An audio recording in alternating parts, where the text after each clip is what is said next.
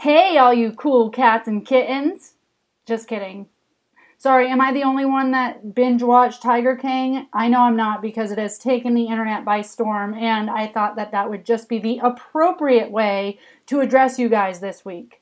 But all joking aside, I'm kind of getting a grasp of my new daily life and trying to work in recording times when the baby is sleeping or when my husband takes him out for a walk or something. So I know that we are all adjusting to our new normal and I want to stay here with you as much as I can throughout this time.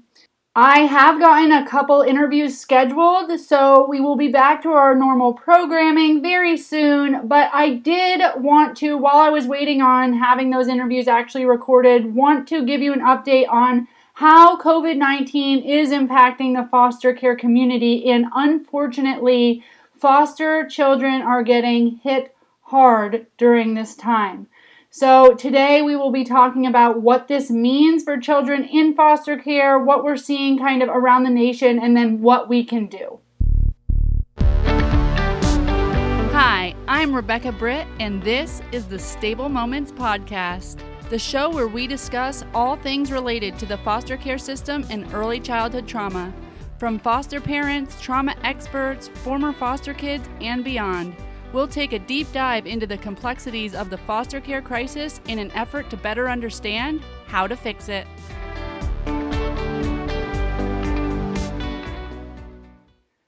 Okay, so undoubtedly, coronavirus has sent us all kind of into a whirlwind. Some of us have lost jobs. Some of us are at home trying to work from home with our kids. Our kids are home. Some of us are sick. Some of us are quarantined.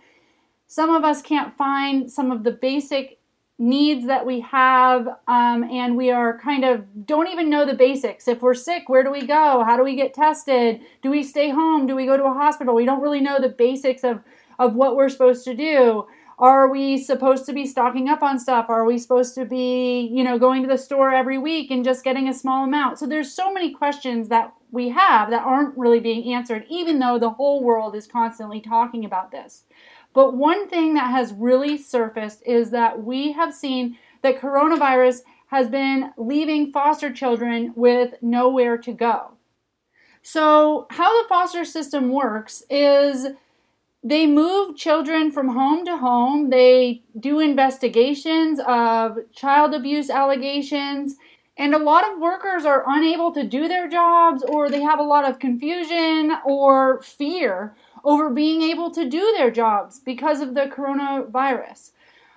So, in some states, investigators of child abuse are super fearful of spreading this virus like anyone else. They go into home after home, day in, day out, and they don't want to spread the virus to children in care and the families that take them in.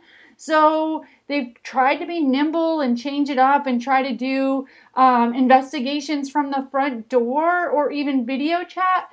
But how does that work? Like, if you had, if you were actually abusing or neglecting a child and they were going to do an investigation of you and they could do it over video chat or they could do it simply by coming to the front door and talking through the door, that is not a thorough investigation on a child that really needs to have eyes on. And even more in this situation because we are hearing that with isolation and people not being able to go to work, households are so taxed because they don't, they might have financial issues or they don't have the rent money or they can't just spend some time away from their kid that the tension rises and they are more likely to get neglected or abused, unfortunately, during this time. So, even more need really for eyes on from these investigators, but the investigators are really combating their fear of spreading this virus or possibly even doing more harm.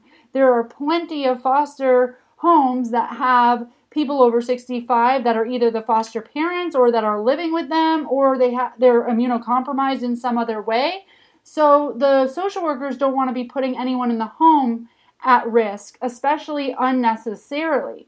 So, this is what is facing a lot of investigators, but there are still many of kids where abuse or neglect is substantiated and they are being taken into care, but foster families are afraid of bringing the virus into their their families. So some foster parents are refusing to accept new children even if there's no indication that a kid has the virus.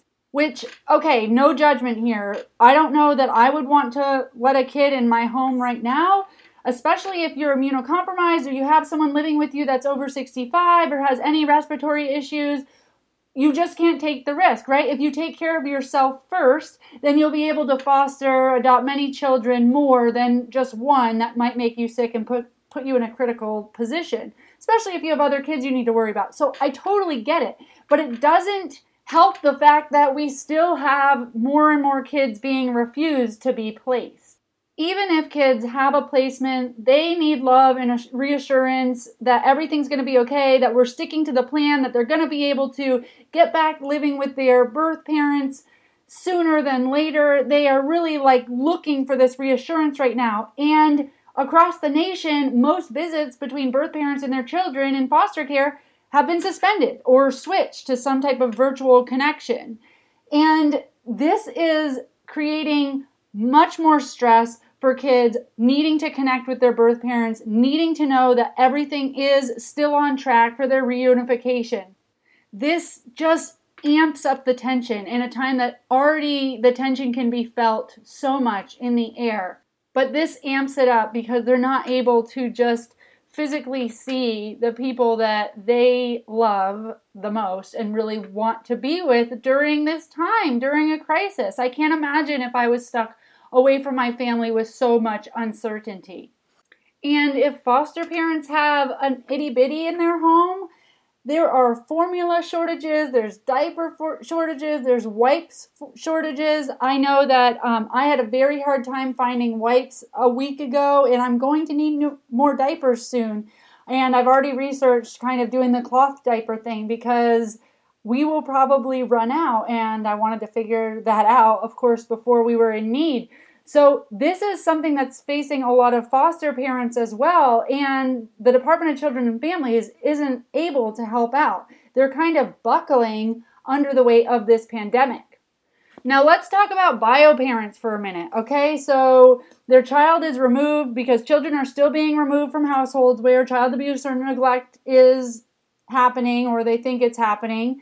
But with the courts nationwide shutting down or closing their doors for the time being, for an indefinite period of time, the parents are left with no sense of when they'll be able to fight back against their child being taken away. So they're sitting at home in the midst of a pandemic, in a crisis, and they can't even get any answers about what their next steps are or how they can get their child back. And even if they had a plan for reunification, like they had to do certain type of anger management or drug t- treatment to prove that they were doing what they needed to do to get their child back, a lot of that's being canceled or being postponed. So it's just going to leave a big block of time that they can't be with their kids and cause even more stress because they can't prove that they're doing the right things. It also creates more burden. So if if these parents, bio parents, needed to get jobs or needed to show gainful employment or a house that they could live in with their kids. All of this, them losing their jobs or not being able to pay their rent, is going to put them in an economic burden to be able to prove those things. So we could see the repercussions of this for a birth family that might have gotten reunified had they been able to keep their jobs and get an apartment, say they were working towards that, if they're not able to keep their jobs and they aren't able to make up the rent to be able to show stable housing, then this could mean that they don't have their kids for, I don't know, years. And all it has to do with is poverty, like the economy being bad and there not being jobs and them not being able to save money. That's the only reason that they're not with their kids. So, talk about being between a rock and a hard place and feeling so, so helpless. A lot of family visits, like the children meeting with their biological parents while they're in foster care, are being suspended indefinitely as well, as I talked about. And, you know, we always say, like, set up video chat, but many low income parents don't have access to Zoom conferencing or a computer that they're able to do that at. And then Tell me how you keep a two year old or a three year old looking at a video screen and being engaged. It's not very clear how going virtual works, and it's not really fair to say that that's an easy fix in that that fills the needs of the child or the bio parents. Now, if you're facing this currently as a foster parent, or if you're a Stable Moments program director and you want to know how people can stay connected, some child development experts have recommended that parents or adults that we have healthy relationships with send their children or their mentees recordings of themselves singing lullabies or reading bedtime stories or just a simple greeting if it's coming from like a mentor or a coach. Um, and having pictures of those people for the children to look at when they want to. Now, it is definitely clear why foster parents or even biological parents that are continuing to get checked up on by Department of Children and Families would be under extraordinary stress right now. And it seems more vital than ever that social workers are able to keep their monthly visits that are required if they have a child on their caseload. And social workers and policymakers have fought so that social workers have the standard of actually placing eyes on a child once a month and recording that visit so that we know what state they're in, if they're healthy, if they have what they need, if they're fed, all of that. And amazingly, uh, the in person requirement has been waived during this coronavirus time. So I just don't know what that will mean for months on end, children not getting checked in with in person. So, what we do know is that more and more kids are coming into care. So, they are still removing children, but they are having difficulty placing these kids, and the in person meeting requirement has been waived. So, really, what this leaves is a bunch of kids coming into care with nowhere to go. So, they're having to do things like hotels and even finding like friends for kids aging out or older teens to, you know, couch surfing at friends' homes, um, staying in Department of Children and Families lobbies, which honestly always did happen, but now there's less and less people in the office and more people virtual, so there's not as much opportunity for kids to be able to be at Department of Children and Families.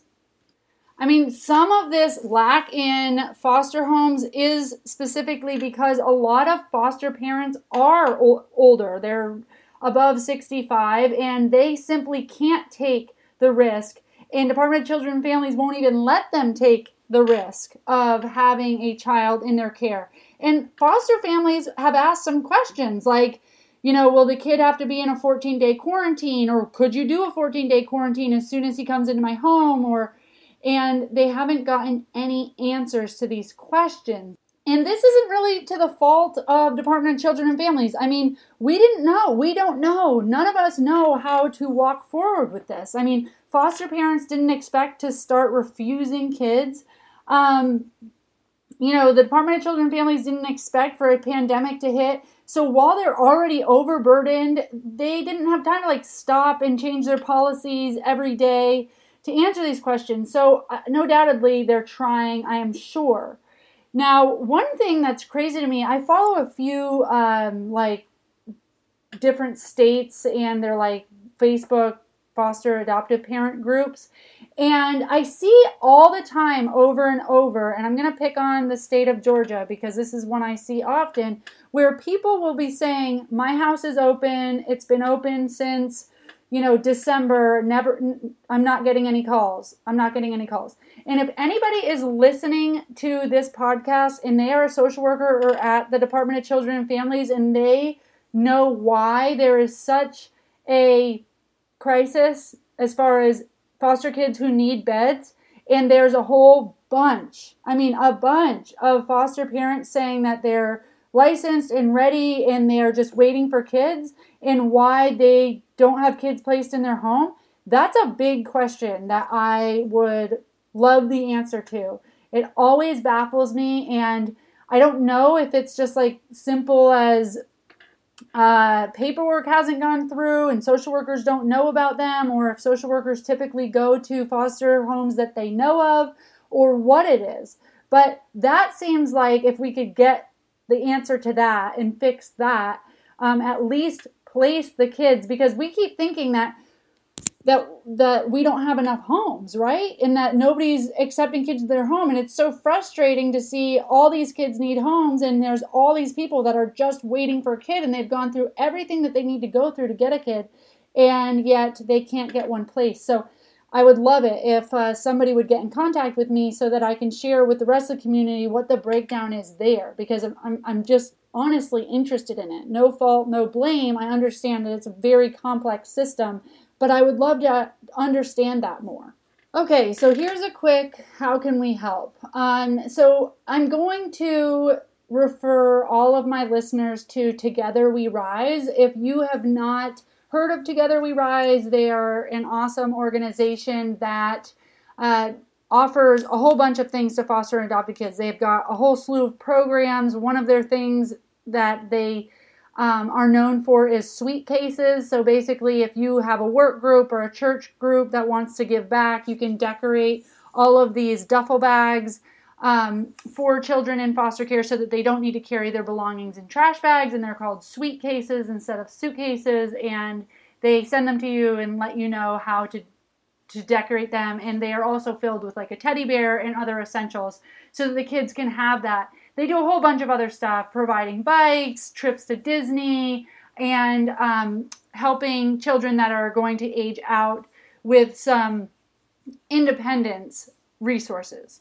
So they say as they continue to identify problems impacting foster youth and their families that they remain focused on solutions and basically with the help of donors and supporters, they are gathering emergency resources to help provide rent and utility assistance to children who have aged out of foster care or to families that have foster children in their care.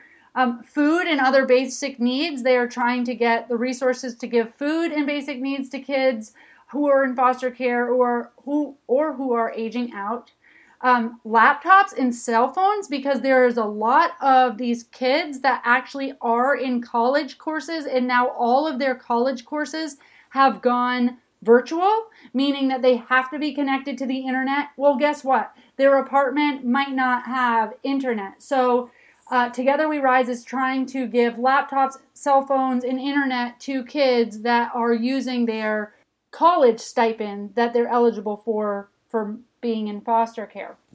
So, Together We Rise has a landing page for COVID 19, and their big call to action is to help displaced foster youth. Um, they say that there's approximately 10,000 current and former foster youth dependent upon dorms.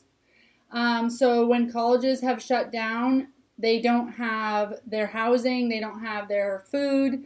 Um, so, they are trying to get emergency housing for these foster youth. 48 states have closed college campuses, and I won't be surprised if that doesn't hit all 50 soon enough. But there's a lot of great resources on their homepage. They're staying up to date. They have specific progress updates on how COVID 19 is affecting foster youth, and they also have how you can help. So you can go there and check out their resources and you can also jump in and help. I know that there are a lot of ways that maybe we typically help, like, you know, making food for foster families or possibly offering respite hours, mentoring, all these things that we can't do right now. And it's not the time to stop helping, but we do need to figure out how to do it in different ways. And Together We Rise has those ways. You can also share their pleas for help on your social media. That's always helpful. Let people know that, you know, people don't know about the foster care crisis in general. So let them know what COVID 19 is doing for kids that relied on college campuses for them to be able to sleep, have housing, have food. Um, and a lot of them had campus jobs. So their only employment or their only source of income was from those campuses that are now shut down as well. So again, go to togetherwerise.org and see what they are doing to help foster children during COVID 19 and see how you can jump in and help share it. They are a very well known organization that I definitely back up, and they have a lot of supporters like JetBlue, Disney, Bank of America, Forbes. So they're completely legit and sustainable with all of those heavy hitters behind them. All right, I have every intention of going back to our normal programming after this week. I felt like we needed to acknowledge it. We needed to talk about how we take care of ourselves and our families, and then what we can do for the greater foster adoption community and population.